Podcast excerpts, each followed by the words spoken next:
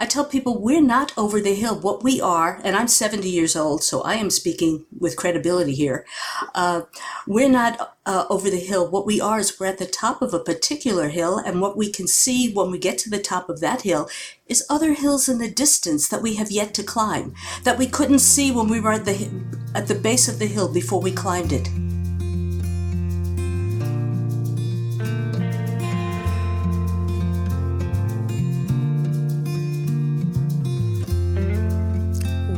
To Zestful Aging, where I speak with changemakers from all over the world who are contributing to the common good. Contributing to the common good in even the smallest of ways is proven to help us age with vitality and deep contentment. I'm your host, Nicole Christina, psychotherapist and fellow Zestful Ager. My goal is to share optimism about aging and introduce you to guests who will inspire you to live with zest. And to find out more about this podcast, hop on over to zestfulaging.com. And while you're there, sign up for my weekly email newsletter, The Insider, where you will get behind the scenes looks at our guests and other fun tidbits. And if you love the podcast, I'd be grateful if you shared it with your friends. Our music is courtesy of Judy Banker, a previous guest. Find out more at judybanker.com. If I'm not mistaken, she just put out a new CD, so it is always uh, it's always a good idea to check out what she's uh, working on. Our technical director is Stephen Litweiler. Well, we have a wonderful guest for you today. And it's no secret that in our culture, most older people experience ageism, discrimination that's based on a person's age. And in fact, in a recent study reported this year in the Journal of the American Medical Association, 93% of people ages 50 to 80 reported experiencing one or more forms of ageism in their everyday lives. And while it follows that we should all want to do something to abolish ageism, we may feel that we don't have much power to do so as individuals. But according to today's guest, social gerontologist Jeanette Leardi, there is quite a lot we can do and we should do. Welcome to the show, Jeanette. Well, thank you, Nicole. It's great to be here. Thank you for the privilege. Ah, wonderful to speak with you, and such an important topic. This idea, um, I, the acknowledgement, I think, of what everybody knows, and that is there's a huge amount of ageism in our culture, and it is hard to know what to do about it. And you know, it's funny. I have a little example. I'm a pretty regular tennis player, and my I, I hear often because I'm in, a, in a, a, league for seniors, 55 and older. Mm-hmm. You know, oh, I can't get that. I'm too old. Um, that comes up a lot. Or, you know, I used to be able to move. Now I can't. I'm too old. A friend of mine said yesterday, I can't get it because I'm a fossil. So, you know, these are the things that come up a lot. And um, I'm really looking forward to hearing some of your advice about how to confront this in a way that's effective and not too too preachy. But let's start with maybe the the big question, and, and that is why does ageism even exist in our culture?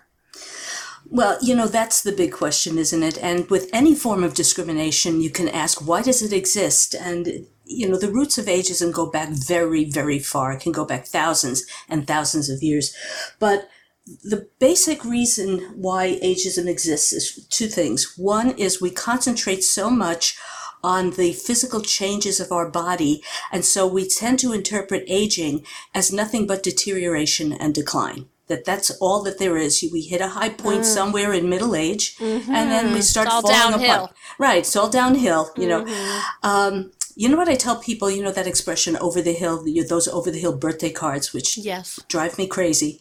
Um, I tell people we're not over the hill. What we are, and I'm 70 years old, so I am speaking with credibility here. Mm-hmm. Uh, we're not uh, over the hill. What we are is we're at the top of a particular hill, and what we can see when we get to the top of that hill is other hills in the distance that we have yet to climb, that we oh. couldn't see when we were at the at the base of the hill before we climbed it. I love that metaphor. It makes me so happy. So, um, so it's because we just tend to focus on physical deterioration, which actually, in medical terms, is called senescence. Our bodies tend to start to wear out. That's part of getting older. But what we don't focus on is the fact that we're not just uh, our body's not just changing in certain ways but where our experience of aging is a cumulative process that adds to our life. So while we're losing certain qualities we're gaining other qualities. And ageism exists because we don't value or even aren't even aware of the qualities that we gain as we get older. And that's what i'm all about is telling people helping to balance that view out that aging is not just deterioration. I see. What I mean, uh, talk about a profound difference in, in this whole paradigm. So I know you already know I'm going to ask you this, but talk to me about what we gain as our bodies do wear out. There, you can't deny that. But what are we gaining in the process? So we we gain first what what makes a person older than younger? Well, it's the passage of time and the accumulation of experience. That's the main difference uh, between somebody who's older than somebody who's younger. Time, more time has passed, and hopefully, as time has passed, we've experienced more things, and hopefully, we've learned and benefited from the things that we've learned. So that's that's what we gain uh, in a broad sense. But there are actual and here, here's something that people don't really know about. We actually gain certain cognitive skills as we get older. Everyone's aware of and afraid of getting dementia and, oh, my memory is, you know, fading and all of that. We lose certain kinds types of memory like short-term memory gets a little worse as we get older. But our long-term memory the stuff that we've learned all throughout our lives that only gets more and more. That only increases. And so where that makes a difference this is the way i like to explain it. Um, imagine our brains as libraries and you have a healthy 35 let's say year old brain and a healthy 75 year old brain. Now the key word is healthy. We have to keep ourselves healthy and you ask the 35 year old person, um, go, to, go into your library and find me War and Peace or Huckleberry Finn. Go find me that book. Well, the 35 year old can go grab it and say, okay, here it is. Mm-hmm. Now, you ask that same 75 year, uh, and that, that library in that 35 year old's head, let's say is 100,000 books. Now you ask the 75 year old, and instead of a library of 100,000 books, that library has 100 million books mm, in it. Mm. And now you ask that person, go find me War and Peace, go find me Huckleberry Finn. It's going to take that person longer to get there. You know, did I, well, maybe it's on a shelf in the back room. No, I think it's in a box in the basement. Give me time. Mm. So we eventually get to it. But here's the advantage of the older brain in that case. Chances are that War and Peace or Huckleberry Finn is in that library. Maybe that 35 year old hasn't had enough time or experience to have gotten to the point to read Huckleberry Finn or War and Peace. And then the other advantage of the older brain is to say, and if you like War and Peace or Huckleberry Finn, I could recommend 20 other books you're going to like. so that's some of the good stuff. That's only one type of brain uh, skill that we accumulate as we get older. Another really major one is the fact that we as we get older into our 50s, the bridge of tissue that connects both hemispheres of our brain, called the corpus callosum, that gets thicker and thicker and matures when we're in our 50s. And when we're in our 50s, we, we start to process, problem solve using both sides of our brain simultaneously better and more often. Mm-hmm. Younger people, when they're given a task, it's not to say young people don't use both sides of the brain. Of course they do, all the time.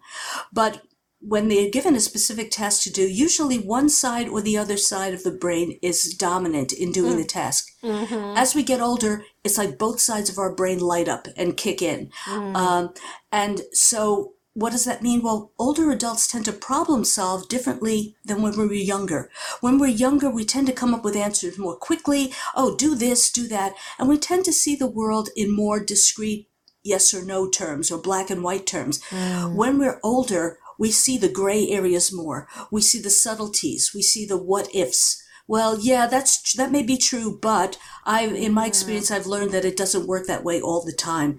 That's the kind of skill that we get as we get older. And so that's why it's important to have old and young brains work together in the workplace because you, you get this incredible productivity of ideas and creativity when young and old brains work together. hmm Are you seeing that increasing this whole intergenerational model of work? Is that something you've been able to see in your own work? Yes, definitely, and I I think that's a wonderful, uh, it's wonderful progress that everyone is making. I think it's more businesses are coming to the realization, and especially since COVID and the short shortage of workers and a lot of older adults deciding to retire, but then many older adults wanting to get back into the workplace. So there are many mm. job, more job opportunities. Yes, that is changing. And I think businesses are realizing that when you have more creativity in the workplace because you have retained older workers, what happens is that those businesses tend to expand. And what do they do when they expand? They hire more workers, more younger people too. There's this concept called the fallacy of the lump of labor, where people tend to think that there's only a certain number of jobs and older uh, employees are getting in the way of younger employees moving up in the chain of command. So there's this pressure. Well, why don't you hurry up and retire and, and give us a chance? So there is that feeling. But what companies are realizing is if you retain the older workers with their ins- what's called institutional memory, the things that they remember doing, what's worked in the past, what hasn't worked so well, see. and you retain them, companies expand and create more jobs for younger people to get in. And then there are opportunities for what's for what can be two-way mentorship. Older people can learn from younger people too. By the way, ageism goes both ways. It's not just most ageism that we're aware of is uh, against older adults because um, th- it is so prevalent in our society. But young people get a bad rap too when people tell them, "Oh, you're too young to understand," or "You don't you don't know enough yet." But there are things that young people know that older people can benefit from, and vice versa. I see that there needs to be an open-mindedness, it Yes. sounds like, yeah, to learn from others. And Yeah. that's always tricky. Hi, everyone. You may have noticed that Zestful Aging Podcast does not run a lot of ads. That's because I'm just not willing to endorse products that I don't have total confidence in and that I don't use myself. So it really means something when I tell you that after I interviewed Dr. Bill Rawls on cellular health, read his books, and learned about his high standards for quality control, I was sold.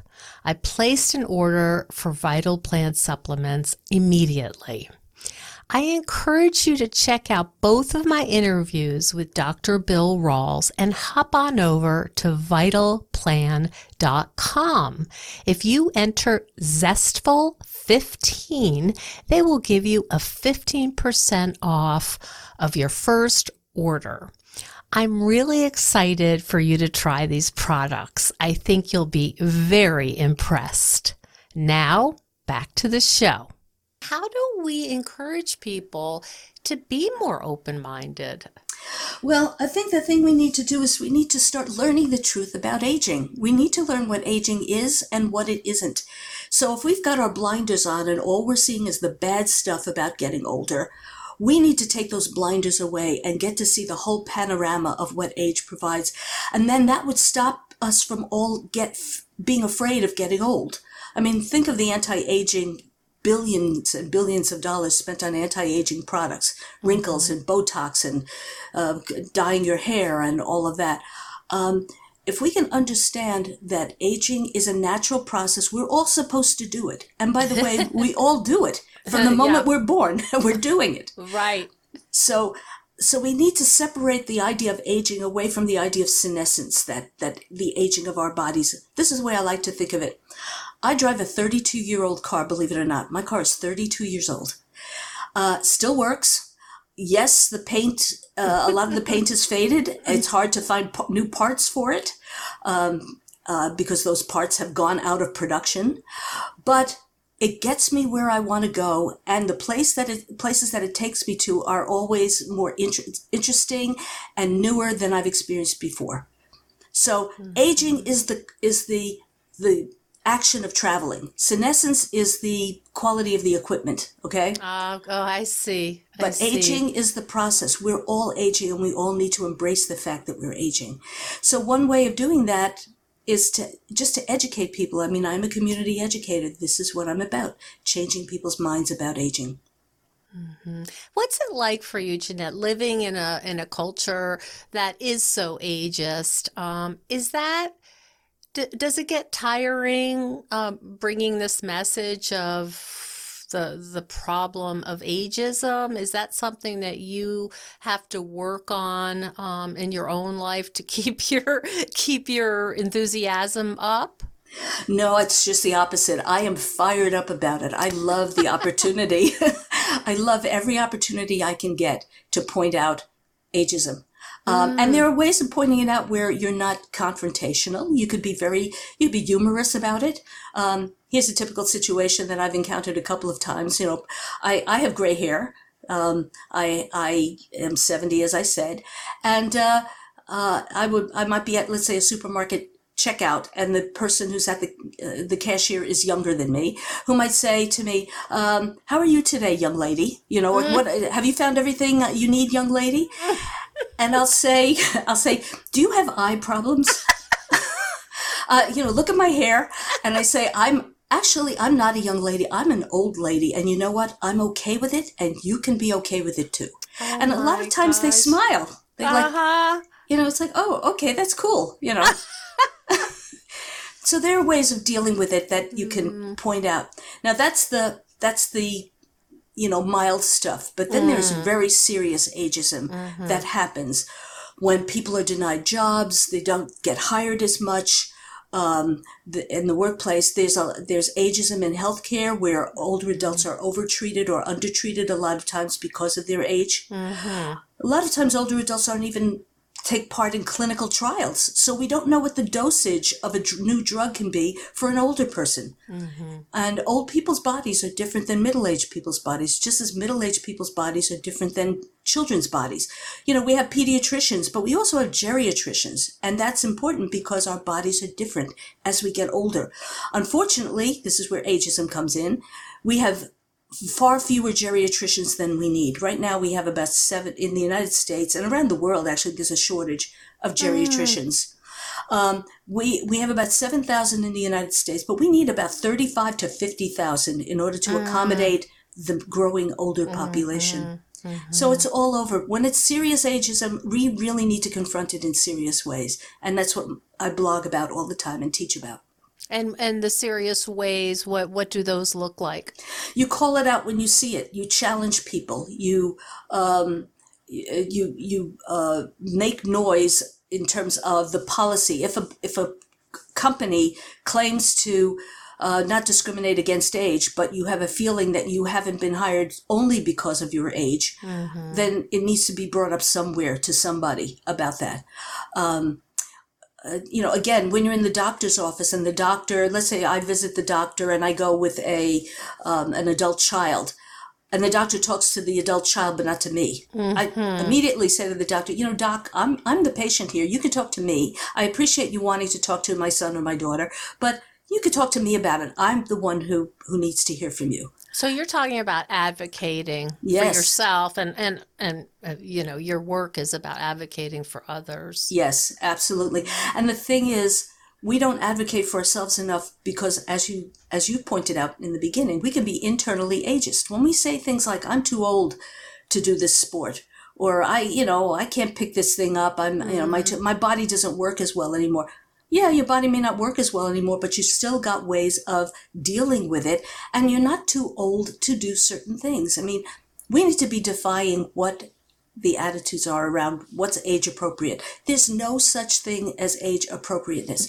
There's only what's oh. appropriate for you as the individual, what you personally want to do or should want to mm-hmm. do. But but there's no age I mean, if I want to dress in a mini skirt or, you know, tattoo myself or dye my hair purple, Right. I, I should be able to do that. I you know. see. I see what you're saying here. Um, before you came became a social gerontologist, I mean, this is a second career for you. Yes. Can you talk a little bit about what led you here? Sure. Um, All my life, I've been a teacher and a writer. I actually started out writing educational materials for children. So I, and I still do. So I'm at both ends of the aging spectrum. I still uh, write for children and I write for and about uh, older people. Um, but in, when I was in my 50s, I became the full time primary caregiver to both my parents, both sequentially and simultaneously. Mm-hmm. And that just threw me for a loop. The experience threw us all for a loop. What really got to me was the way in which I found my parents were being treated or, or not treated or mistreated. And that just got me so worked up about why are, why are older people seen this way? So after both of them passed away, I went back to graduate school. I have a master's in English um, from Rutgers, which I got when I was in my 20s. But I went back to graduate school to study gerontology because I wanted to just change people's minds about aging, find out what this problem is all about, why we have a problem with aging. We don't have a problem with aging, we have a problem with ageism. Ageism mm. is the mm. problem. Mm-hmm. So that's when I went back so, to grad school, and then I started teaching on aging issues from then on. You had a front row seat to, oh, yeah. to what was wrong. Uh, do you have any um, examples that stand out in your mind when you oh, said gosh. this is not gonna this is not gonna be a, a go for me? Yeah. I was my father was fortunate to have really good medical care um, when uh, after my mother died they both were living in Florida and she died of breast cancer at 72 uh, that metastasized to her brain and spine. Um, and I was flying back I, was living in Charlotte at the time and flying back and forth and back and forth. Um, after she died he decided he agreed to come to Charlotte and move to an independent community, um, and uh, and I saw that he got much better. I, I made sure he got better medical care than what was available to both my parents in Florida.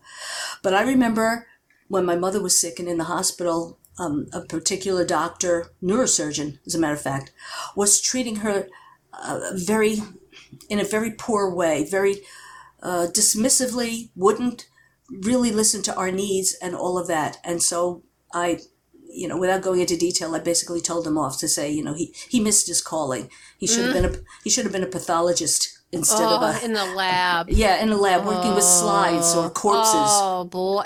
Oh dear! So that's that's just one experience, but um, other experiences happen too when people just assumed.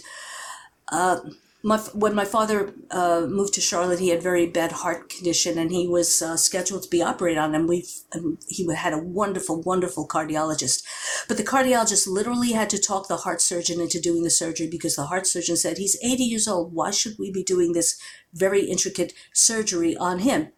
So the cardiologist and me and my brother had a discussion with the surgeon, and we said, "This is not the 80 year old you think he is." He wants quality of life. Can he, can you restore him to a quality of life? And he said, yes, it's going to, it's a long shot, but it can be done. So we had to basically talk him into the surgery. Well, after he had his surgery, my father was robust. He had his own garden. He joined all kinds of clubs. Mm-hmm. So that's the kind of um, situation that we find ourselves in all the time. I never get tired of, of advising people, giving them the encouragement to advocate for their older um, people or for themselves. We mm-hmm. need to be mm-hmm. doing this. Mm-hmm. This is a civil rights issue. Uh huh. I see. Yeah. I mean, it sounds, I can hear the passion in your voice. It's mm-hmm. really the career. Well, your experiences changed your life, right. and then the career followed. As a psychotherapist of 30 years with a specialty in food and eating issues, I know that holidays can be a real challenge when it comes to eating and food. Food and family visits are often a very tricky combination. So, if you'd like to learn how to have a more peaceful relationship with food, both during the holidays and the rest of the year, check out my web course, The Wisdom of Mindful Eating. This course is super practical and user friendly, and it has the power to change your life. You'll find the course on the zestfulaging.com website. Now, back to the show. Has what you've learned also had an effect on your aging process? Yeah, absolutely. I, you know, I am doing all the things I need to and want to do. Uh, I'm not letting people stop me. Um, or, to, or, or or try to influence me about what I can or cannot do. Um, I catch myself, by the way, we're all ageist basically. I mean, it's hard to escape it in this culture. So there are times when I used to say to myself, I'm too old for this. But when I really thought about it, I thought, am I really using the word old correctly? Am I, is the word old applicable here? Or am I saying I'm too wise for this? You know, a lot of times I would say, I'm too old. I don't want to be bothered with people who, um, you know, uh, are treating me in certain ways or um, who, who can't see the who see the limitations in other people. I don't want to hang around people like that. Instead of saying I'm too old for this, I'm thinking I'm I'm too experienced for this. Mm-hmm. Been there, done that. And I think a lot of us as we get older, one of the brighter sides of getting older is the fact that we tend to regulate our emotions better and we mm-hmm. tend to mm-hmm. see the bad things as not so bad primarily because we've had many experiences of bad things and we've gotten through them. So when we go through the next bad experience, we have a history of surviving and thriving uh, as a result. So that that has a lot to do with it. Um, actually, Laura Carstensen uh, from in Stanford, mm-hmm. um, she has done studies that show that older adults, while we have experienced the all around the world, we have experienced uh, overwhelmingly the effects of COVID. We also are dealing with the um, isolation and the problems in a better way than people decades younger than us. We actually mm. deal with it better. Hmm. How so? Because of that emotional regulation, and our brains actually change. You know, the physiology of our brains change. Mm-hmm. The networks, the neural networks in our heads that allow us to kind of mute the negative emotional part of our brain and uh, enhance the positive part of our brain. And I think that's an evolutionary thing. When we're younger, we are much more aware of survival. And so we are much more aware of when somebody says something negative to us. Uh, you know, 50 people can compliment you on something and one person can tell you, criticize you, and it's the one person you're going to think about. You're going to mm-hmm. forget about the other 50. Mm-hmm. Well, as we get older, our brains change so that that one person doesn't to have as much of an impact on our emotions. So that's another well, good that's point. A, that's a benefit. I think a moment ago you were talking about resilience. Yeah. Mm-hmm. Yeah, resilience. We, you know, another stereotype about aging is that older adults don't like to change. We're stuck in our ways, right? Mm-hmm. Okay. This is what I tell people. What was a telephone like when you were a kid? What's a telephone like now? Mm-hmm. If you can handle a rotary phone and now you have a smartphone, you've changed. And but it's not just the technology. And by the way, older adults are the fastest growing people over the age of 85 are the fastest growing not only population in the country in the world, but the fastest growing users of technology. More mm. we we we're adapting to it faster uh, than ever before. And um, so, but it's not just technology that we've changed to. As we get older, at, talking about senescence, we get used to our bodies changing. It seems like every day now there's something new about my body that I'm surprised by and I have to deal with. you know, oh, I never had an ache in this part of my body before. now, how am I going to deal with it? What am I going to do? Mm-hmm. Um, but also the other change, big change we have, we start losing people our own age. We start losing our friends, our spouses, our partners and we have to deal with that as well. So I highly advise people to start making more friends of different generations. Mm-hmm. Um, and it's also good for younger people to have old, older friends too. I mean, we're all in this together. It's interdependence. Mm-hmm. Um, and we need to be less in our heads about we need to be independent. We need to be interdependent. And we older adults need to recognize that we've got a lot of stuff that we can share with others that is worth sharing, and others should want us to do that. Is there any particular uh, uh, format or way older people can meet younger people? There are all kinds of opportunities now, which is wonderful. And and the great thing about Zoom, and you know, maybe this is one of the the the if there is any good sign side to the pandemic, um, people are are meeting virtually more than they have before. Mm-hmm. Um, and there are lots of meetup groups Mm-hmm. Lots of groups around the world that pair older adults and younger people together mm-hmm. for cross mentoring and just, you know, cross relationships. So yes, I mean, if people just search for intergenerational, you know, social groups, okay. I mean, they can do that very easily and find a group in their area uh, or even not in their area, group around the world. I mean, it wouldn't be wonderful to have a friend of another generation in another country? Mm-hmm. Uh, so that you have not only the generational differences to share and, and learn from, but the but the cultural differences and the political differences and all of that.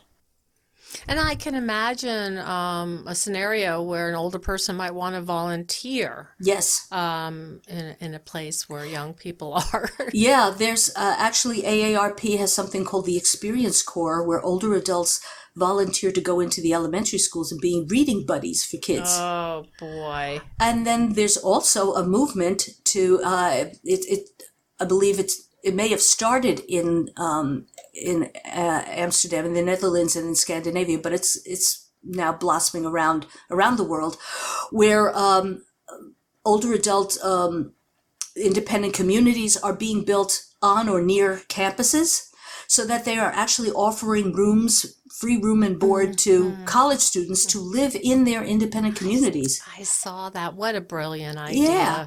So And then- civilized. yes and then there's also um, there, it started there was one i know of in washington state of a preschool that is housed uh, with uh, an, uh, an assisted living center so that every day for a couple of hours the kids and the older people are brought together to do some kind of activity together It's it's like replicating the old, you know, where your extended family was living under one roof. Exactly. And you've pointed out something absolutely important for us to realize. We are actually going back in time.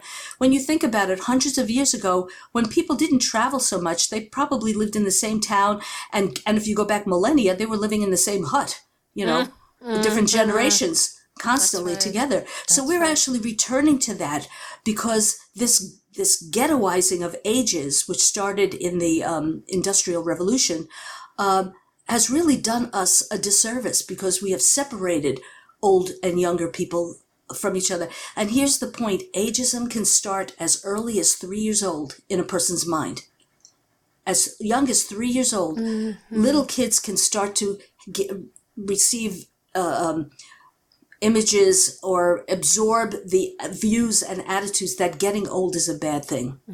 So the younger we can get kids and older people together in positive ways, that's what's ultimately going to defeat ageism. Oh wow, that's that's a very hopeful, very Mm. hopeful thought. Do you know this is such important uh, information? Where can people find out more about your work?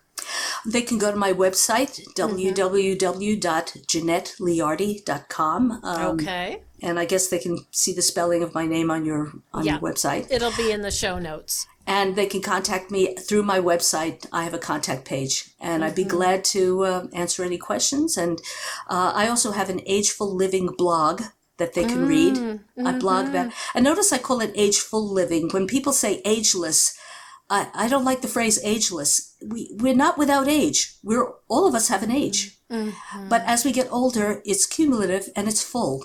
And I like your zestful living because full of zest. Yes, why mm-hmm. not?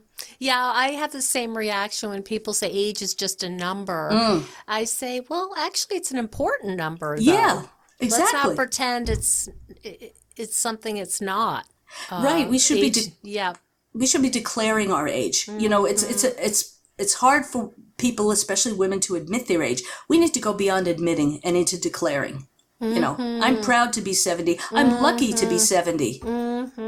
You know, I want to Yeah. be 90. look at me go. Yeah, I love that. Thank you so much for spending time with me today uh, and and talking to me about this really this really important topic. Well, thank you, Nicole. I appreciate the opportunity to to spread the word. Thank you so much for joining us on Zestful Aging. If you like the podcast, please share it with some of your friends. If you think decluttering could help you feel better and you could use a little assistance with that, check out the online course I've developed with professional organizer and designer Carrie Luderin. It's called Too Much Stuff.